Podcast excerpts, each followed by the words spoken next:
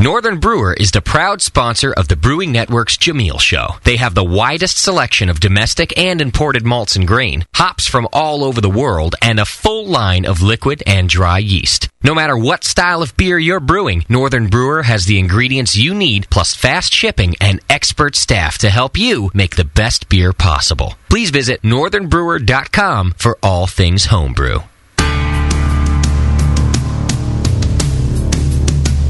All homebrewers have a favorite commercial beer, but not everyone can make it. Welcome to the show that teaches you how, where you can challenge two masters, Jamil Zainasheff and Tasty McDole. This is the Jamil Show. Can you brew it? Now here's Jamil.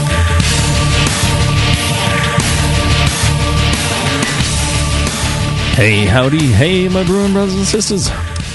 Hey, brewers. How's it going today? I love It's McDole okay. because It's going just fine. every show is different. He doesn't have the. I show up with a blank slate every day. every day. That's like Groundhog's Day thing. Sometimes you get written on, and sometimes I don't know. But you know, he's ex- still he's still trying to figure out his call. He's not going to be Right. stagnant like you and just say the same thing on every show. one that fits. Stagnant? Is that what you just said? I'm stagnant. Keep it I didn't fresh. mean huh? to. Oh, I've got my, I found my niche, and I am sticking with it. It Yeah? just, Your it niche just is pretty fits. Yeah, I think your niche is this making beer thing. I'm seeing that stuff everywhere. It's all over the. it's on shelves everywhere Yeah. now. At uh, bottling. Yeah. That's probably all the first batch. I think Is he's that still, all? Is that he's, not selling? That's why. It It's, that's why I see it all the time. Yeah, he's It's like getting going those anywhere. first They put it on there, and yeah, it just never goes anywhere. That's that's the whole thing. I used my first case of doorstop. Did I turn you off? I'm sorry, man. Gives me a comment like that, and then turns my mic off. Very nice. Thank you very much. Yeah, now you know how Taryn feels.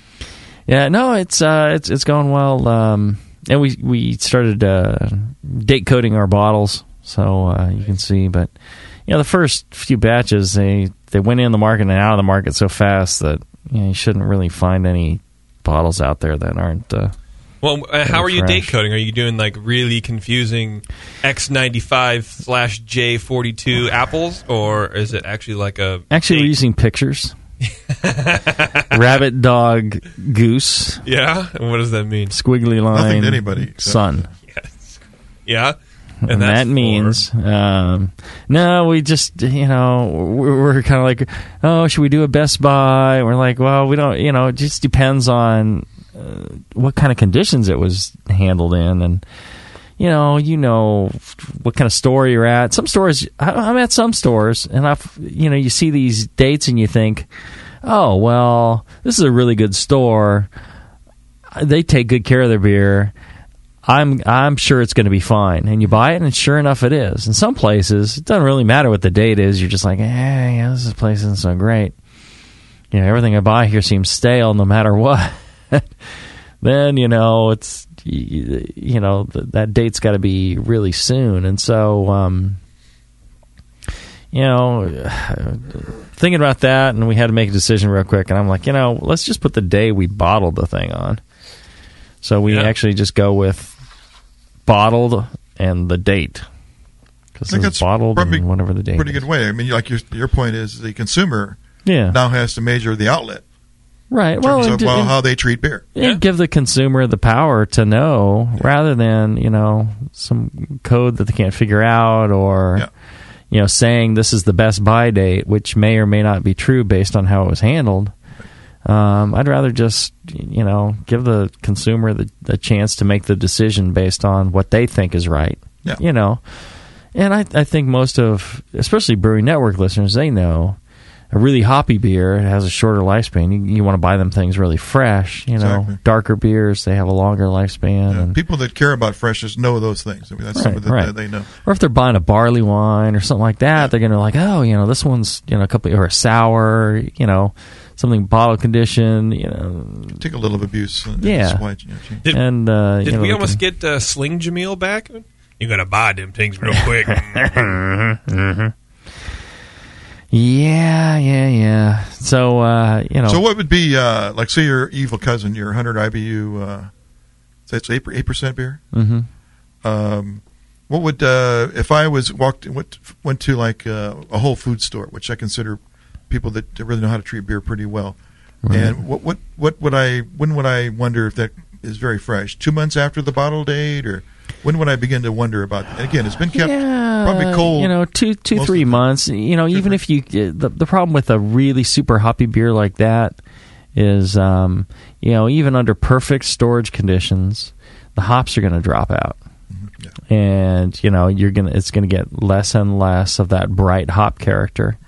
It'll still be hoppy. Um, you know, I, I, I tasted one where we had some uh, we had some problems with the bottling machine. I saved some of the worst fills and uh, kept them around my house from it was back in like September or whatever it was, and um, popped one open the other day, still nice and hoppy. It's like wow, that's that's still pretty good. I mean, it was getting a little bit of that. and it uh, was a short fill, but it was uh, yeah. capped on, still capped on foam. Or uh, no, not? I don't think I don't Oh. think it was even capped on foam. Uh-huh. Um, were- we just, you know, rather than dumping all the, the, the really bad ones, I saved some and and uh, just wanted to see what it would be like. Yeah, you know, yeah. worst worst possible fill conditions, and you know, give it some time and see what happens. I also put some near the uh, the stove. And uh, force it. yeah. yeah, and I actually I opened opened one up, Simulating poured poured some of the beer out, and I recapped it, and I left it near the stove for uh, several months, and I just had it last night, and uh, or maybe night before last, and uh, when I poured it, it was brown, Brown? so the golden color, it came out darn What? near brown and cloudy. What the hell was that? There was no, you know, sourness, no bacteria.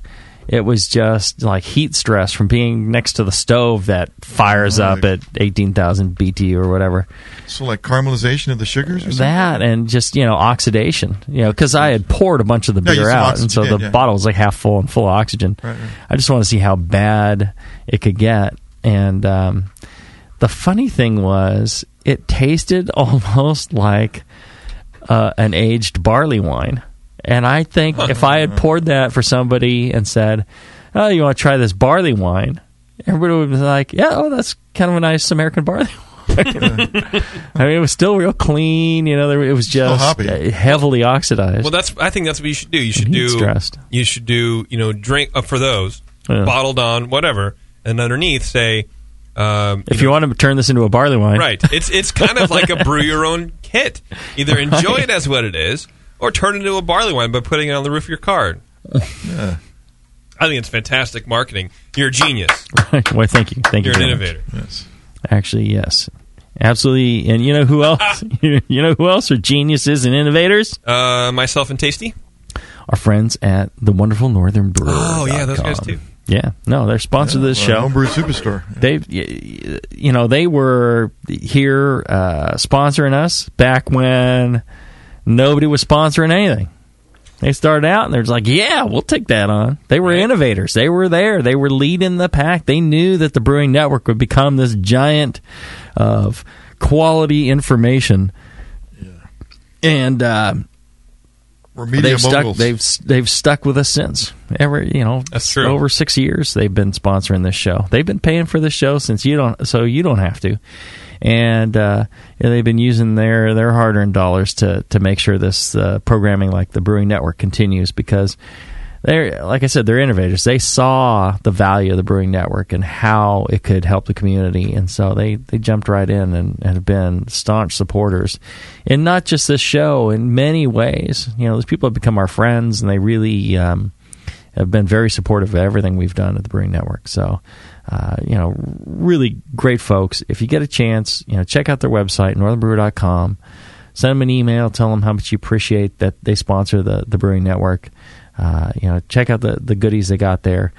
The way we brew our, our Can You Brew It beers and do so successfully is because we get fresh ingredients from Northern Brewer, and it, it makes uh, all the difference in the world. So check them out. You got to support your local homebrew shop, but you know when there's things that uh, they can't can't get for you, you know check out northernbrewer.com. You'd be you'd be surprised at uh, how extensive a, a list they have there. That's true. And every beer that we do on Can You Brew uh, Northern Brewer provides us with ingredients. There you go. So if you want to brew like we do, northernbrewer.com. And no pants. Well, and no pants. Uh, I've been cheating a little bit. I have my left leg in. That's all right. It's fine by me. Okay. Because I don't have to look. it's absolutely fine. All right. So today we were going to talk about um, one of the questions we get all the time is, "Oh, you guys give these recipes in um, all grain, and you know because the brewers give them in all grain. How about you know if I want to brew these with extract? How do I go about that? What's the you know, what do I need to take into account in order to brew these beers with extract? I thought that was an excellent question. Um, Because a lot of I mean that's just your a lot of times that's your only option. A lot of people Mhm. just don't have the time to do all grain, right. but they want to have beers like these. They, Mhm. We talk about their favorite beer. It's a shame if they can't make it just because they're extract. So Well, people ask, you know, can you actually clone these beers Yeah. if you use extract? What do you say, Mike? What? Well, I, I I don't know. I am not an extract brewer. I would I would have just more questions on top of that. Like would like would certain beer styles be more appropriate uh, to have a better chance of success? Like maybe like an alt or beers that tend to be maybe less malty. Maybe uh, I don't know. Maybe there's some parameters where you could think like, for instance, if I wanted to do extract Union Jack or something like that. Mhm. Would that be something maybe I wouldn't want to choose versus like a pale ale would be Right, right. maybe a better choice kind of thing? That's that's what I'm thinking. Just because of the I think the can extract it. is going to sort of take over the beer sometimes. Well, I think you can do an excellent uh, Union Jack. I think where it Really? becomes tricky is, um, you know, beers where you need um, some of those bready malt characters. That can be difficult because there's no real steeping grains that you can come up with that have those characters. Right. You know, if you steep Munich malts and dark Munich malts and stuff like that, they need to be converted. You end up adding a lot of, you know, unconverted starch. You don't really get quite all the, the flavor potential of those, I think. Right. So, um, What about this idea of adding some some two-row to your to your steeping grains mhm, and maybe you know looking for some conversion? Is that a reasonable thing to do? Maybe I think that's an excellent idea. I think um, it's kind of like the mini mash. uh-huh. make it know. more of a mini mash. Yeah, you're just adding, you know, you're doing your steeping, but you're adding just a little bit of base grain to it. And then the only other thing is you just need to pay attention to the temperature.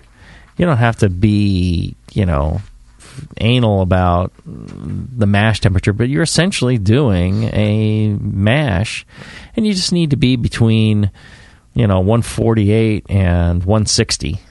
You know, somewhere in there is fine. You know, shoot for like 155. Yeah.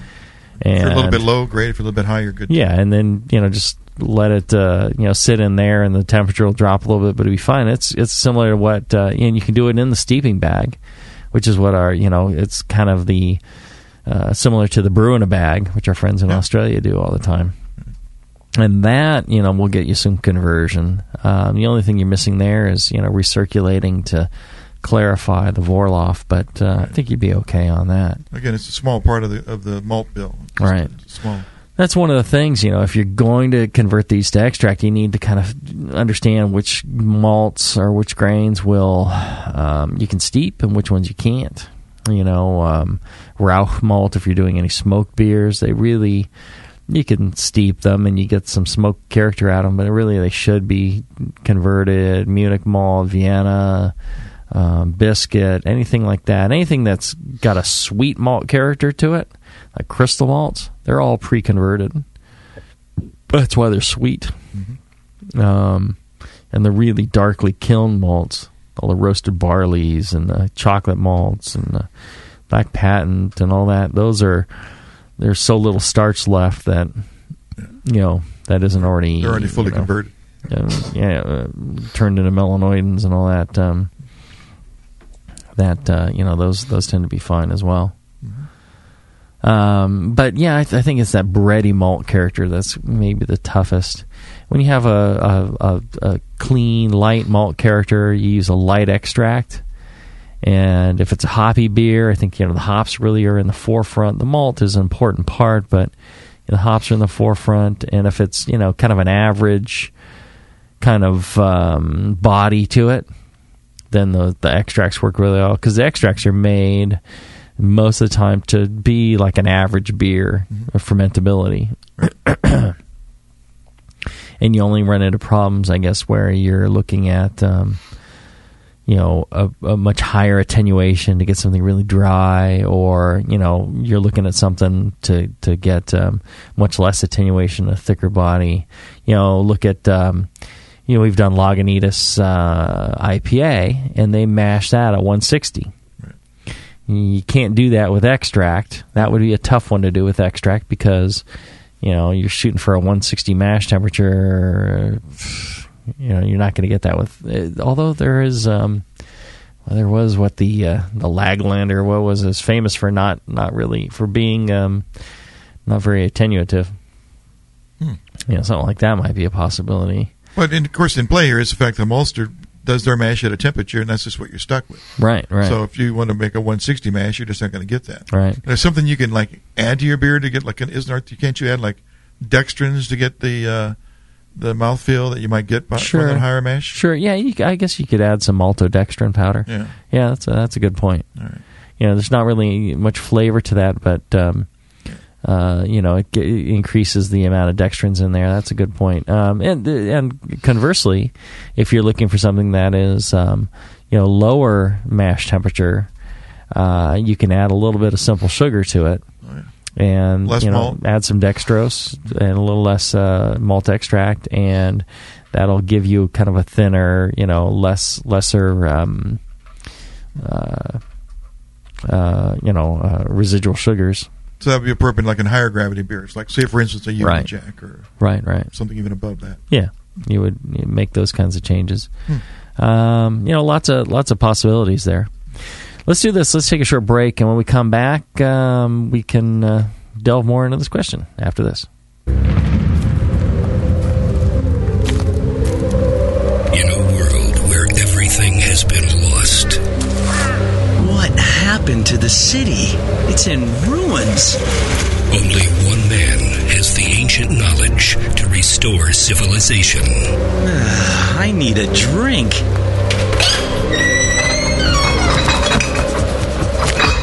Oh no, the liquor store's been ransacked. You looking for beer, stranger? Boy, all the liquor got drunk up in the first 25 minutes of the apocalypse. Wait, there's still some bottles over. Oh no, those are non alcoholic beer. I reckon you better stick to arrowroot tea and a desperate nomadic existence like the rest of us. People, I'm a home brewer. I know how to make alcohol. oh, oh it can't be done. Come with me if you want the beer. Okay, I'm gonna need some big plastic buckets. He is the chosen one. The prophecies say that he's going to get us wasted. Someone start heating water. And From the creators of Northern Brewer, the people who brought you 7.99 Brew Saver shipping, massive selection, and superior customer service comes the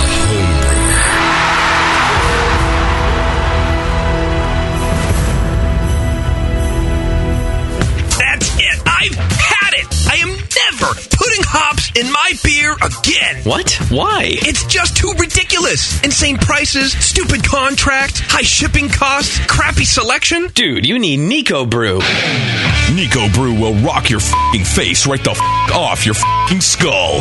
$5 shipping to all 50 states, plus fantastic international rates get you low prices on Niko Brew's great selection of hops and more. Whether you're a home brewer, a pro brewer, or a home brew shop owner, Niko Brew can get you the hops you need in increments big and small, single orders, spot buys, or full contracts. And there's only one place to join the uber special secret elite bare bones club where you'll get the best deals anywhere. Holy fing shit. NikoBrew.com. N I K O B R E W. Niko Brew, your bare bones buddy in the brewing business. Blichmann Engineering, think innovation, passion, quality, and customer service. Blichmann gear is designed by brewers to give you a sense of pride in your equipment. At Blichmann, they know what makes brewing a pain and build gear that makes it fun. Like the intuitive beer gun, a completely different approach to filling bottles. The Therminator Wort Chiller, a new take on a plate chiller that's sized for flow, performance, and the high groundwater temps homebrewers face every day. The Brewmometer, a brilliant weldless thermometer design with brewing parameters right on the dial. the Auto Sparge, ultimate simplicity for preventing an overflow or running your mash tun dry, and much more, like the modular top tier brewing stand, conical fermenters, and their Boilermaker brew pots. With more cutting edge equipment coming soon, keep up with the latest from Blichmann at blichmannengineering.com and stay on the cutting edge. Hey brewers, it's planting season. Have you ever dreamt of walking through your own hop garden? Well, look no further than Woodburn, Oregon, and the Crosby Family Hop Farm. Blake Crosby and his family have been passionately growing hops for five generations. And right now, they're taking orders for 2012 rhizomes for all retail and wholesale customers. The Crosbys know how to grow hops and are here to help you establish your family's very own successful hop garden. In fact, when you plant a hop rhizome from the Crosbys, you're using the same plant your favorite professional brewer bought his hops from. Friendly professional service, fast shipment, and quality hops at competitive prices. The Crosby family brings all of this to you. Call 503 982 5166 or visit bcrosbyhops.com and let Blake Crosby and the Crosby Hop Farm help make your hop garden a reality. bcrosbyhops.com. Hops from the Crosby family farm to yours. By popular vote from the Northwest Brewing News, HopTech has been voted the best homebrew shop in Northern California. Serving homebrewers for nearly 30 years in Dublin, California, HopTech carries more than 40 different kinds of hops and more than 60 different grains. Malt extract, spices and sugars, hop oils and extracts. Open every day except Wednesday or shop online anytime at hoptech.com or call 1 800 Dry Hops 1 800 379 4677. With in store classes almost every Saturday, huge selection and a dedicated commitment to their customers, HopTech is one of the longest running and passionate homebrew stores, period.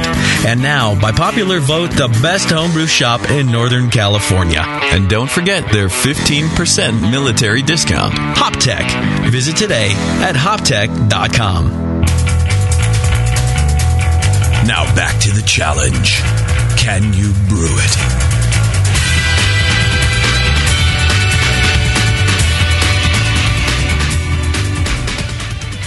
All right, we're back. We're talking uh, brewing your clone beers with extract because uh, it's a common question we get. It's like, oh, you know, those uh, recipes are all green, and I do extract. And well, some yeah, some people just have time for extract. I actually Right. myself I was going to look just do some extract brewing just to, uh, you know, sometimes I just need beer. I don't really need it to be like you know, Mhm. a thirty-five point beer. Mhm. A thirty-two will do.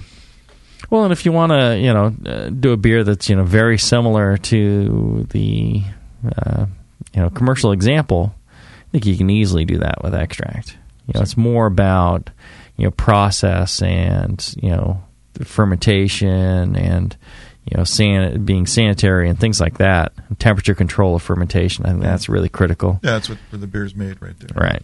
Um, I had one other question on the uh, on the uh, steeping grains. Mhm. Is there any uh, color considerations like versus a uh, you know recipe calls for uh, you know crystal 120 and maybe in some crystal 40 or maybe some roasted barley or something like that that would all of course be adding to the uh, Mhm. to the color of the beer. It, would that does that translate over pretty much over to extract or do you have to add a little bit more or less or since you're not moving you know Well, uh, a couple of things that come into play. One is that extracts tend to be a little bit darker than the base malt they were made from, because you do develop some color through the um, you know dehydrating process, where it's either you know done into dry malt or or liquid extract, and it tends to pick up some color from that, and then you can pick up a little bit. Of, oxidizes easier than whole malt does um, once it's turned into extract, either dry or, or liquid. Liquid oxidizes even faster than dry. And so you pick up a slight bit of color from that. So your color tends to be a little darker than uh, a wort made from th- those grains.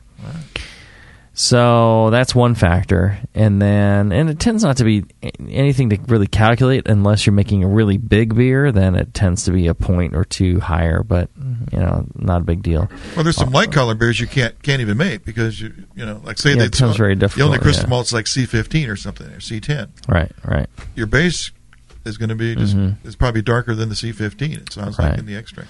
And then uh, on the specialty grains, you know, for developing color, as long as you get a good crush and um, you know you steep it with an adequate amount of water, uh, you know you should get good color extraction, and uh, should be just fine on those aspects. I think. Here's a quick question about just extract in general, like the extract making process. Um, uh, some, as, as far as I understand, some extract manufacturers don't even boil it. Mhm. They just take the runnings from the mash and then they spray dry it, or they put it in the Right. vacuum and pull the the moisture out. And uh, do some boil? Um, you know, because you get you get the people go, well, you don't have to boil the extract because all the proteins are Right. on it. It's already boiled. Right. But I don't think that's actually true. No, I thought it was true. I don't know. I think like Cooper's, I thought they Mhm. just take they take the runnings from the mash and they throw one valve and it goes to the boil kettle to get hopped, and then Mhm. they throw another valve and it goes to the extract plant. Mhm. That's my understanding. Um, Well, that would be good to know because that would Be make great. a difference. I would Yeah. boil for 90 minutes uh, instead of 60. If I, because I always get a hot break whenever I use extract. I always get protein coagulation, and, and I al- al- always it's weird. Right, but you'll also get that if you if you boil your your wort from your your mash, Mhm. And then you take that aside and put it in a fresh kettle and boil it again, you'll get more break material out Oh, of it. you will. Yeah. Okay, so the hot break isn't necessarily everything that's ever going to be coming out of it. Right. I mean, um, but I see what you're saying because sometimes you can get you know a tremendous amount of hot break out of extract. Mhm. I think um, you know sometimes. uh, The, here's the thing. I think um, I may be talking out of my ass, but um, What else? Yeah, it's you know It's only one or two places. it's the same same same same show. Different day. You don't have that vajayjay. that was good. Um, uh, yeah, or my voice be really tiny like this. Um, uh, I lost my train of thought. But um, the extract uh, manufacturers, when they do boil their their wort, I don't believe they boil it. Not boiling it for ninety minutes. You know, they'll Right. boil it under vacuum, and they'll boil it the, the least amount of time they need because you know you know essentially 15 minutes um, you know will develop the break and will you know volatilize you know a lot of those aromatic things and uh, you know it'll do all the things that they really need to do so Mhm. you know why pump a whole lot of energy boiling the wort um, when it's going to get boiled again later on so uh, and, and if they boil it too much they develop too much color so yeah, I, I would think that they they generally don't boil it as much, or it gets boiled in a vacuum, so it's not quite as high heat. So, and then you know for spray malt, but I think even the sprayed malt um, gets uh, some some bit of boil. I think so to get it down enough to a syrup, maybe. right, they spray they it on the concentrate screen. it a little Yeah. bit um, I think you're right. before they spray it, because otherwise Well- there's so much moisture in it, it doesn't doesn't uh, f- you know turn into that dust.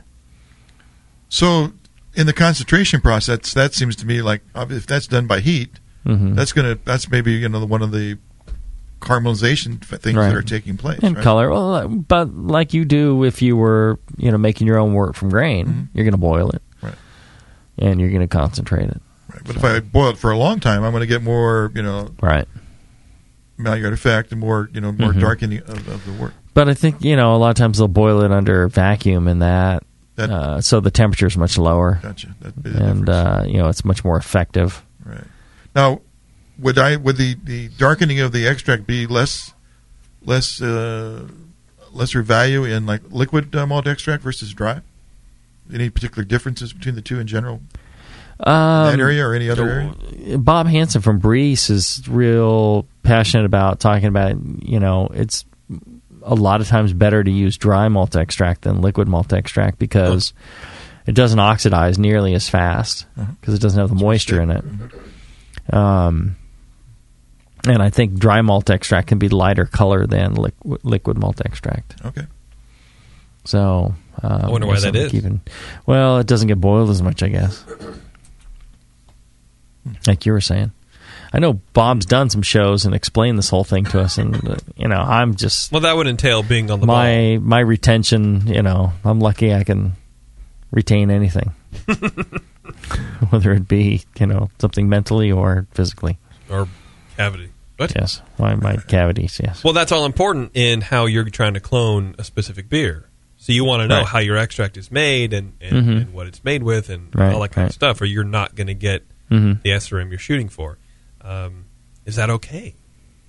I mean, you know, is, is it okay not to get if if you have a little darker beer, but your flavors are there? I mean, you know, when you're trying to clone a beer using an extract, what um, you know, how what am I trying to say? There, there's, I think what Tasty was saying, there, you can only go so light when using Mhm, extract. mhm. So there are some beers that you're not going to get. Should you beat yourself up about that, or just focus on the flavor and and the process and actually the fermentation and, and kind of not sweat everything else? Well, I think that's a good question, um, made it or a comment or whatever. It's- yeah, it's Um, both.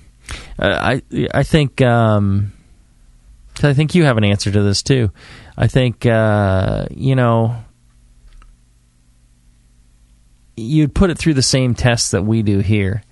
If we saw two beers side by side and we're tasting them, and the color of one is just a hair darker than the other, but boy, the flavors are spot on. Uh, You know, would it fall under our you know measure of well, you know, if you handed me one or the other, you know, and said here's here's you know another glass of that same beer, you know, would we notice the difference of a, a very slight change in color? Nah, we wouldn't. We, you know, when they're not side by side, you'd never know. No, Right. yeah. The flavor is all what's important there, and you'd go, "Wow, yeah, I really love this beer." It's like, well, I've just given you a clone of the commercial example, and you know, you, You just got punked. right, You just exactly. got jamold. That's right. Well, you know, these clone recipes are at I would say not not to understate it, but at best a good starting point. Mhm. You have to make the beer and see and, and, com- and compare it to to the commercial example Mhm. that you're finding on your shelf, and then go from there. Like, oh, Right. I see that the, my beer is quite a bit darker. Well, that's and then then start worrying about where that color is coming from. But if it's if it's the same color and otherwise maybe you got some other issue, we'll worry about the other issue. Don't worry about the color. So it's only I wouldn't you know. I think it's all something we just have to adjust to, whether we're extract or or all grain. Well, uh, that's a good point. You know, it's Yeah. it's m- more about all the other brewing processes and and really having you know great control over your brewing and your fermentation, all that. That's really where all the flavor is going to come from, and where you know whether the beer is cloned or not. Now, what, okay, so what about in the in the boil now? I I uh, there's certain things way you can do the boil a certain way in terms of like when you add the extract or to to, to get a- to uh, more of an all grain sort of feel, or is there pretty much just follow normal extract procedures uh, in terms of cloning a commercial beer?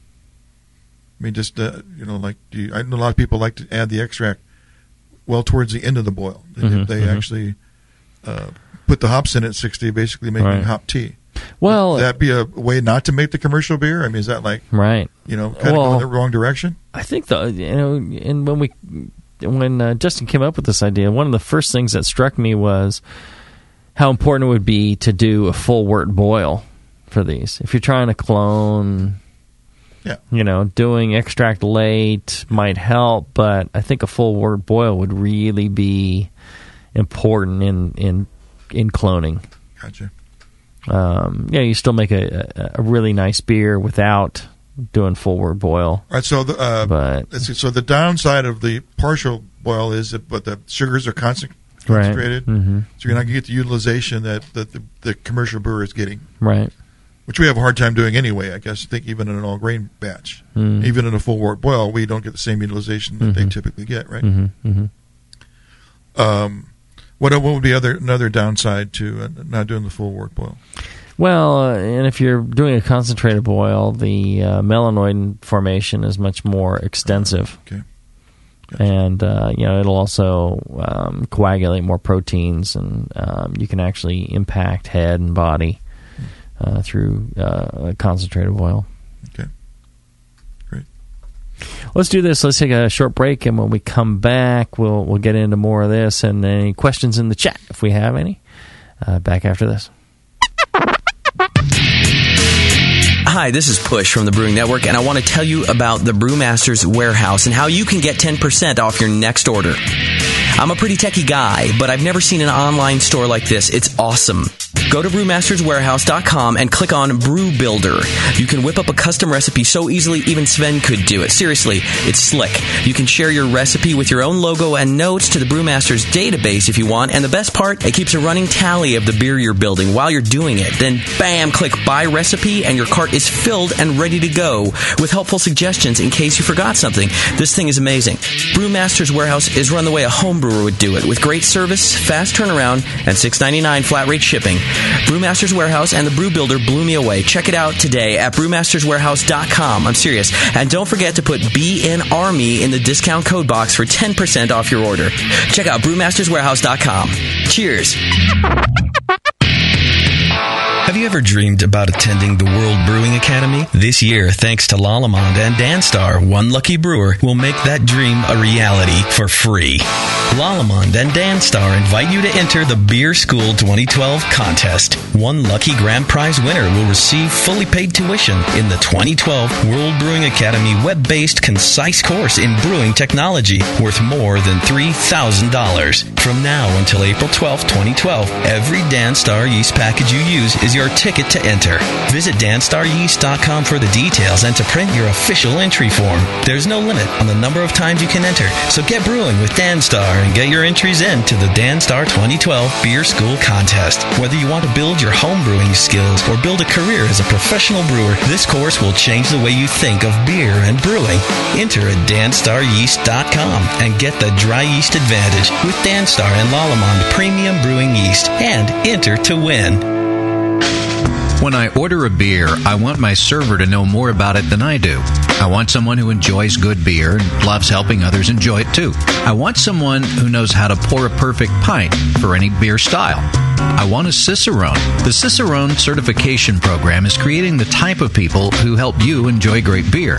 Home brewers and craft beer lovers know beer is more flavorful and complex than ever, and it takes some serious knowledge to store and serve beer right. Cicerones know beer. There are three levels in the Cicerone program Certified Beer Server, Certified Cicerone, and Master Cicerone. Cicerones are truly the sommeliers of beer. The best beer locations have a certified Cicerone on staff. Relaxed and unpretentious, Cicerones are tested on storing and serving beer, beer styles, flavor and tasting, the brewing process and ingredients, and pairing food with beer. Learn more about your next beer guide at cicerone.org. Certified Cicerone, because it takes top talent to present a perfect pint. A vial of White Labs yeast is the key to your best beer. When you open a vial of White Labs yeast, you're giving your beer its best chance for a perfect fermentation. In addition to their already incredible variety of yeasts, White Labs is proud to announce WLP 90, San Diego's super yeast, now available year round. WLP 90 is super clean, super fast fermenting, with low esters and has a neutral flavor and aroma profile. It's alcohol tolerant and highly flocculent. For more of the latest White Labs news, click over to whitelabs.com, where you can read reviews of yeast, learn in the lab section, and join the customer club. And if you should find yourself in San Diego, White Labs has a brand new training facility for craft brewers and home brewers alike. Whitelabs.com. Discover yeast, nutrients, enzymes, and more for commercial breweries, home brewers, and homebrew stores. White Labs. It's all in the vial. Now back to the challenge. Can you brew it?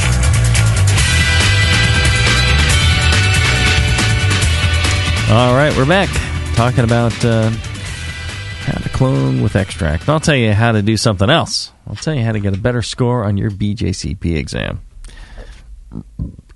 Take yourself over to craftbeeru.com, letter u.com. It's a fun new way to learn more about craft beer and brewing while preparing to score well on the Beer Judge Certification Program. The cool thing about this is it's all live. They actually have live instructors. It's not canned stuff like, you know, just watching videos on YouTube. It's actually an interactive experience where you can talk, you can ask questions, you use this this chat like a lot of our listeners do to this show, and you're interacting with other people and the and the instructors during these webinars, and they so believe in this process. These these people are actual instructors. They're not. These people have worked in you know instructional capacities in the teaching fields. They're not just uh, you know a beer geek, and you know trying to teach you something. They actually understand instructional methodologies, which can be more successful. And because of that, they guarantee that you're going to succeed. If you don't pass with 60% or better, you can retake the, the course free of charge. Of course, you know there's no helping you if you're a total idiot. uh, you know, you're going to have much no fun. But you're going to have satisfaction. You know, if you're a total idiot and you realize that, uh, you know, give give the course a try, and they guarantee your satisfaction. If you don't like the course by the end of the second session, they're going to refund your money. You know, just tell them, hey, it's not for me. I don't, you know, I don't get along with the people, or you know, it's not, my, lear- it's not my learning style. Not your learning style, or you can't type on a keyboard or something like that. Um, right, couldn't make the meetings. yeah, they'll they'll they'll go ahead and uh, wait. Well, one of the great things about this is, you know, it is more at your convenience. You're you know you can do this from home. You don't have to if you're if you're living out in the you know in the outback in Australia, you can take a you know a um, a course uh, with a, a group of uh, uh, people on this, and uh, mm-hmm. you know, it's a, it's a great way to learn. So you don't have to you know f- try and figure out where there's a group of, of people getting together to you know teach you about this. So really very cool. Uh, craftbeeru.com. Uh, you know, I think uh, one of the things that uh, uh, I learned from uh, becoming a BJCP judge was really, you know, an appreciation for you know flavors, and it really helped me with my recipe formulation and a lot of different things. So uh, it's a challenging exam, the BJCP test, but um, you know I think if you if you're dedicated to it and you use something like this craftbeeru.com, I think you can you can maximize your score and do really well. So go check it out, craftbeeru.com to learn more. All right. Now, do we have any uh, questions from the chat? Uh, we have one from Secret Lab. He asks about water treatments and Mm-hmm. if there is any information available on what the extract manufacturer uses uh, as far as treating their specific waters. Yeah, I don't know that they provide any specific, uh, you know, water treatment uh, information along with the extract. That's a good question. I think, you know, more in general, the thing to take away from that is um, those manufacturers of extract will be doing some sort of water process, or they'll have water, you know, a water type that they're already using. And when they make their extract and they concentrate it down, the water that was used for the mash is, uh, you know, gets carried along with the extract. So, um, you know, when you, you know, re, uh, you know, hydrate your your extract with more water, if you're using a, a water that's very heavy in minerals, that's added to what they had when they made the extract. You know, you could use distilled water to make it back, and then it's exact. You know, should be essentially exactly like the the water that they had there at the uh, extract manufacturer. But you need to take that into account when you're looking at water profiles and things like that. I wouldn't make extract beers with really excessively uh, mineral high uh, waters. I would try and you know if I had something like that, I'd use blend in at least some RO water, things like that, and then I think that frees you up to do things like gypsum additions that you know you hear in these shows. So you wouldn't use city water that maybe had just been uh, charcoal filtered plus gypsum. You may just use gypsum plus some RO and distilled. Uh, Mhm, I mhm. got you. Nice. Something along those lines. Yep. Yeah, I think that's a good question. Yeah, that's it too. So in the uh, anything else in the boil besides the uh, the minerals that we need to discuss in terms of the uh, uh, in the boil, all the process is the same. Once you get the wort, Right. once you got the boil going, it's really no difference between uh, extract and all grain, right? For doing a full Right. volume boil and everything, Right. You know, your fermentation, all that should be the same. Right. I think the thing that tends to be different, um, you know, a lot of times when people um,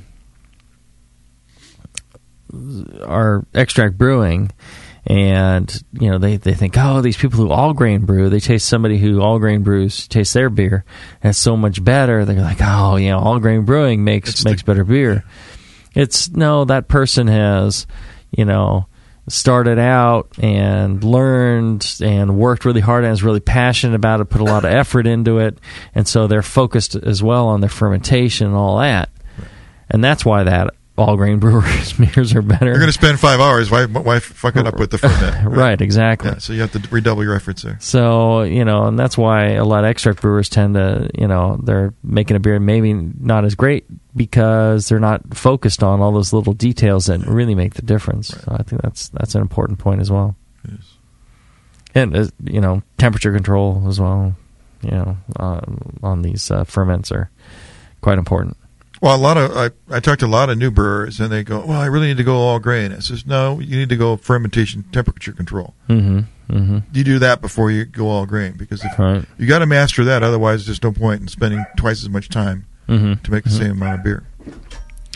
Yeah, and uh, you you deal with a lot of uh, new brewers who are you know they're they're starting out, they're real passionate about it, and um, you know a lot of them use extract you know what are the what's probably the most common mistake that they make is it is it on that uh, fermentation temperature yeah, control or is it no it's well in terms other than not having clean beer which of course mm-hmm. is a sanitation issue mm-hmm. but most people only make one or two of those mistakes mm-hmm. hopefully they're around somebody that can tell them the beer's not good right it's amazing the amount of beers I get that they're so proud to to have me try that you know I have and sadly their beers their beers you know totally infected Mm-hmm. they just don't know it Mhm. but uh, once they're past that, yeah, the, all their flaws are about the variability in temperature uh, during Mhm. the ferment. Temperature, and I tell them, I things like that. If it, if it, if you, you maybe you should ferment at 65 for this beer, I'd rather you constant, ferment at a constant 72 than to uh, 65 one day and 67 the next, and uh, you know,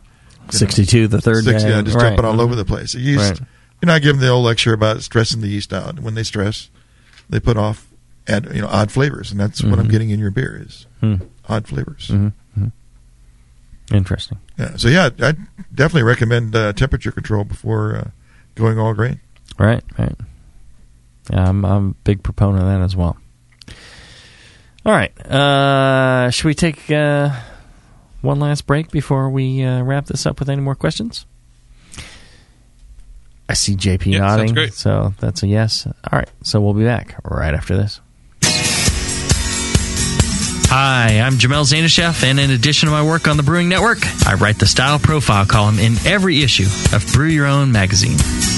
Hi, I'm Sean Paxton, and when I'm not prepping for the home brewed chef on the Brewing Network, you can find me writing articles on how to cook with your home brew for Brew Your Own magazine. Greetings, cretins. This is John Palmer, and when I'm not writing for Brew Your Own, I'm reading it. John Palmer, Sean Paxton, Jamil Zainasheff. If you love listening to them on the Brewing Network, you'll love reading their articles, tips, and recipes in the pages of Brew Your Own magazine. Join Jamil, John, and Sean eight times a year in Brew Your Own. And when you subscribe to BYO on the Brewing Network website, half of your subscription price goes right back to the BN to support great beer and food programming. So sign up for Brew Your Own magazine through the BN website today so you can listen and read your way to better homebrew. And now, Northern Brewer presents What If Homebrewers Ruled the World?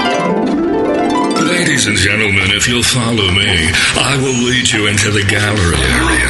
Now, the first piece up for sale today is a Jamil Zainasheff original, a bottle of 1997 vintage Evil Twin. Oh, I say.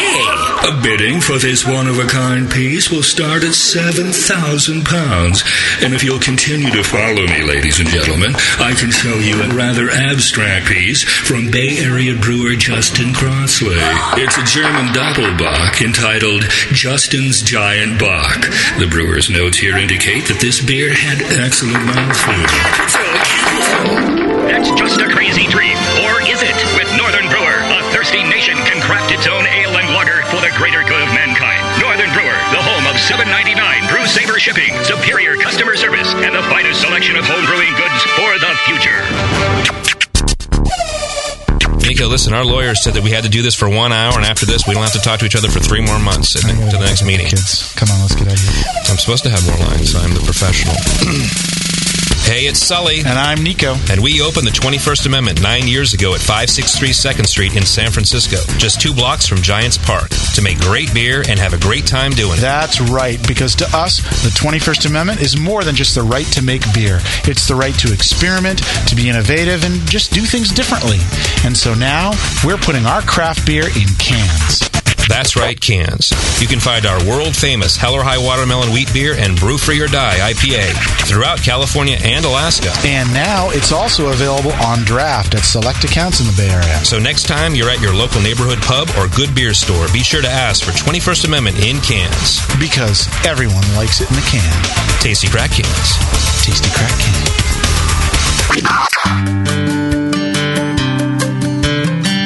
Williams Brewing is your online resource for prompt delivery of quality home brewing supplies. Since 1979, Williams Brewing has offered the finest equipment and freshest ingredients, and the best customer service in the business.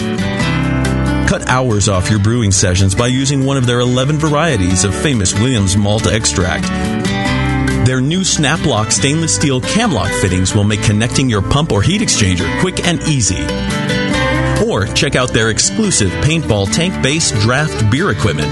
They even have their own line of precision hydrometers. Go to WilliamsBrewing.com to browse their vast selection. That's WilliamsBrewing.com. Orders placed by 4 p.m. Pacific Time weekdays ship the same day. Brewing is easy. The Williams way.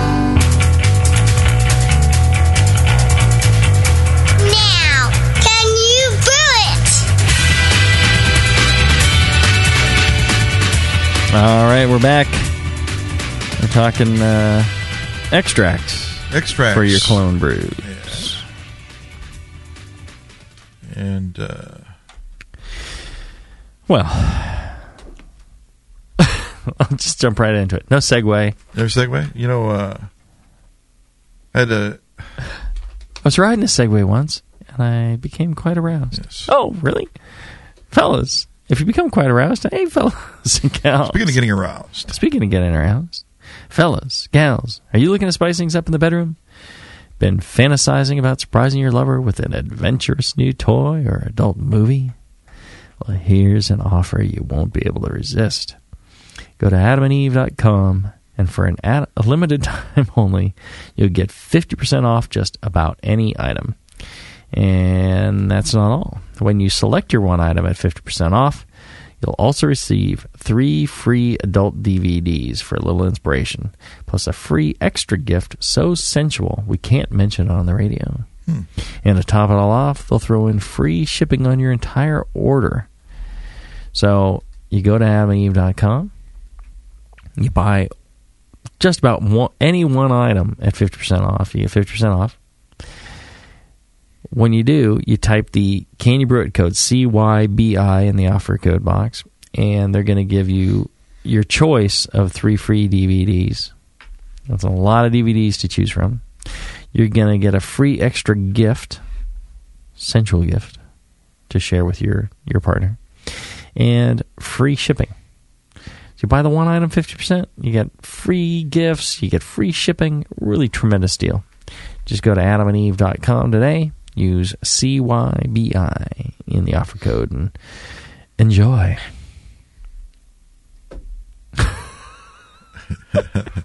Speaking of joy, uh, I really want to joy. enjoy my next extract batch, and uh, you know, I, I see uh, like, for instance, like a lot of people, a lot I've seen extract recipes that if you're making like an amber ale, it- says to use amber extract. Mm-hmm. Amber extract. all Is- right. uh, what's the what's the point there? Uh, Isn't don't you really want to take advantage of uh, steeping grains and make it amber with these grains, or is that maybe maybe it is better to use amber extract instead? Well, that's that's that's a an excellent point. Um, you know, the interesting thing is, I used to think, oh no, avoid those amber extracts, the stat extracts, those pre-made, pre-hopped extracts, and those those extracts also come pre-hopped. And I used to think, oh, avoid those; those are terrible. But they're really not. It's again all about fermentation and sanitation. I've made those pre-hopped kits where you just pour it into water and mix it and add your yeast. And um, I've turned out a, a beer that nobody said was extract. I fed it to all sorts of people. I ended up drinking the entire five gallon keg. Yeah. It was good, Yeah. and it took me 15 minutes to make. Now, the problem with that is you don't have any real control. You don't you can't change I mean amber extract, it's amber extract. They've already put in crystal malts. You get a dark extract, they've already put in roasted grains. That's a lot of the flavor components right there. So your creativity is very limited. You know, you can take that amber extract and you can put some steeping grains in there, but eh, you know, you're better off starting if you're going to do the steeping grain thing anyways. It's a little more work, but start with a pale base and you have far more creativity, especially if you're trying to clone a beer. Right. You're much better off with um, you know the non pre flavored colored predefined, predestined. But you make a good point. If you can, if you you know get an amber extract or any other extract that's you know whatever pre darkened, pre hopped, and you can make a beer in 15 minutes, and you like the beer because you put a good ferment on it. Mhm. Well, that's a great thing to have. I mean, you can Right, right. keep you and your neighbors in beer for months. Yeah, it's easy. It's you know, it's not the cheapest way to do it, but um, and you know, uh, it's a great way to get started. I Yeah, think. sure. Um, and if you can do that, you can do all the others um, as well. Uh, also, um, and you know that would also if if you ever see a clone recipe that includes using amber extract or dark extract or you know stout extract or something like that. Go run away from that. It's not a good clone recipe because there's no you know well i wouldn't say there's no commercial brewery using you know amber extract or whatever as their as their base. But um you know that's it, it, it's just not a good way of uh, cloning a beer. And and not that the, again not that those extracts are bad but amber extract from extract manufacturer a is going to be different than a- amber extract from manufacturer b. They're not the same. There's no universal code of you must add you know x amount of crystal 60 to make an amber extract. They're completely different. They can be all sorts of things. It could be just you know uh, some roasted barley for coloring, or you know, and there's really no flavor. It could be crystal malt, you know, uh, of a different, you know, several colors, or it could be, you know, so many different things that makes it very difficult to, um, you know, understand or you know, completely, uh, you know, compare one apples and apples. It's amongst them the, each the different brands, and then of course the, Yeah. the the craft beer you're trying to clone. The fact that that would be the, happen to be the same, it'd be pretty pretty random, I think. you know. yeah, exactly, exactly. Good point. Now, what about uh, you know the- we mentioned that the uh, that the uh, uh, fermentable sugar profile has already been determined for us at the at the maltster when they made Mhm. the extract. Mhm. Uh, what about uh, you know? Say we're, we're trying to make a beer that we want to, you know, say the, the brewer told us, well, he wants he mashes at 150, uh, 149 or something like that. I mean, you know, 150, you know, like a like a lower temperature, trying to get a, uh, a much more highly fermentable wort to get it to dry out. Mhm. Is there anything, anything an extract brewer can do in terms of oxygenation, pitching rate, uh, anything like that that they can maybe get get that kind of attenuation, even though their uh, their malt base is probably mashed a lot higher. Well, and I would I would you know replace some of the the malt to extract with a little bit of dextrose. Okay. You know, get the same. You want the same uh, Gravity. gravity, but it'll be you know much more uh, you know attenuative. You know, f- uh, a five percent addition or something like that is is the equivalent of generally. You know, depends on the size of the beer and all that, and but it's generally equivalent to uh, you know a couple of degrees of uh, uh, mash temperature. But you can plug that right into your brewing software, uh, Right. like BeerSmith or, some- BeerSmith or something, yeah. and then it'll it'll just you Mhm. put the sugar down there, and you can just automatically start dropping the malt to get back to the gravity you started with, and uh, But the other thing that's important, and we ask a lot of the brewers about it, you know, it's all about fermentation, the yeast, proper yeast strain. you know, you can't say, well, yeah, I'm going to make this, uh, you know, Belgian beer, and I'm going to use uh, US-05. So it's not going to, you're not going to have a clone, you know, and it's or an know, English pale with Right. California one. Right. You know, you got to choose the right yeast strain and, you know, fermentation, you know, pitch the right amount of yeast and have, you know, uh, oxygenate, things like that, nutrients. That's what the commercial brewers are doing. And that's when you know your beer is going to taste a lot more similar to a commercial example. And, and if uh, even if you don't clone it, at least you'll have a good a good a good Right. ferment and a good attenuation. You'll have a really nice beer to drink. Well, and you know the the strange thing is sometimes you're going to go, like, oh, I like this better than the Yeah. commercial example.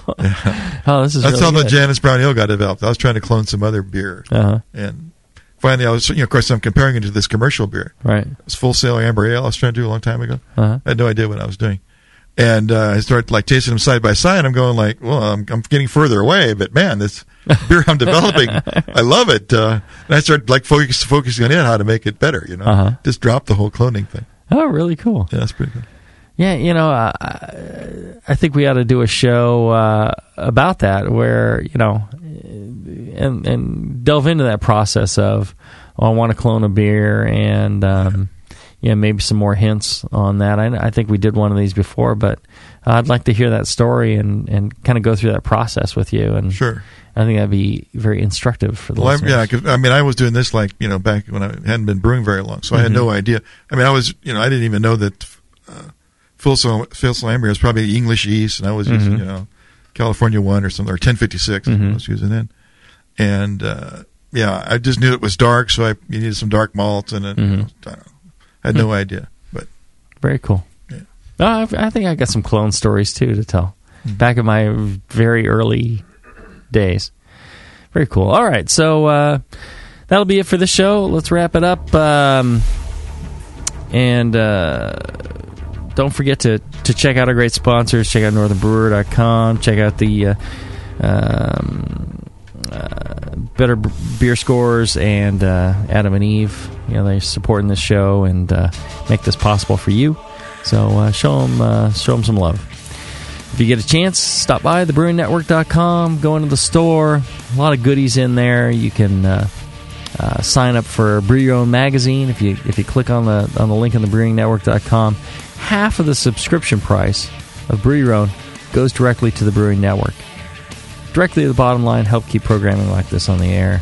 Uh, same thing for Zymurgy. It's not quite half, but they, they, they kick back a chunk of money to uh, help the Brewing Network. So, uh, great way to sign up for a couple of great magazines and, and get some great information. Till then, Bruce Drone. and often.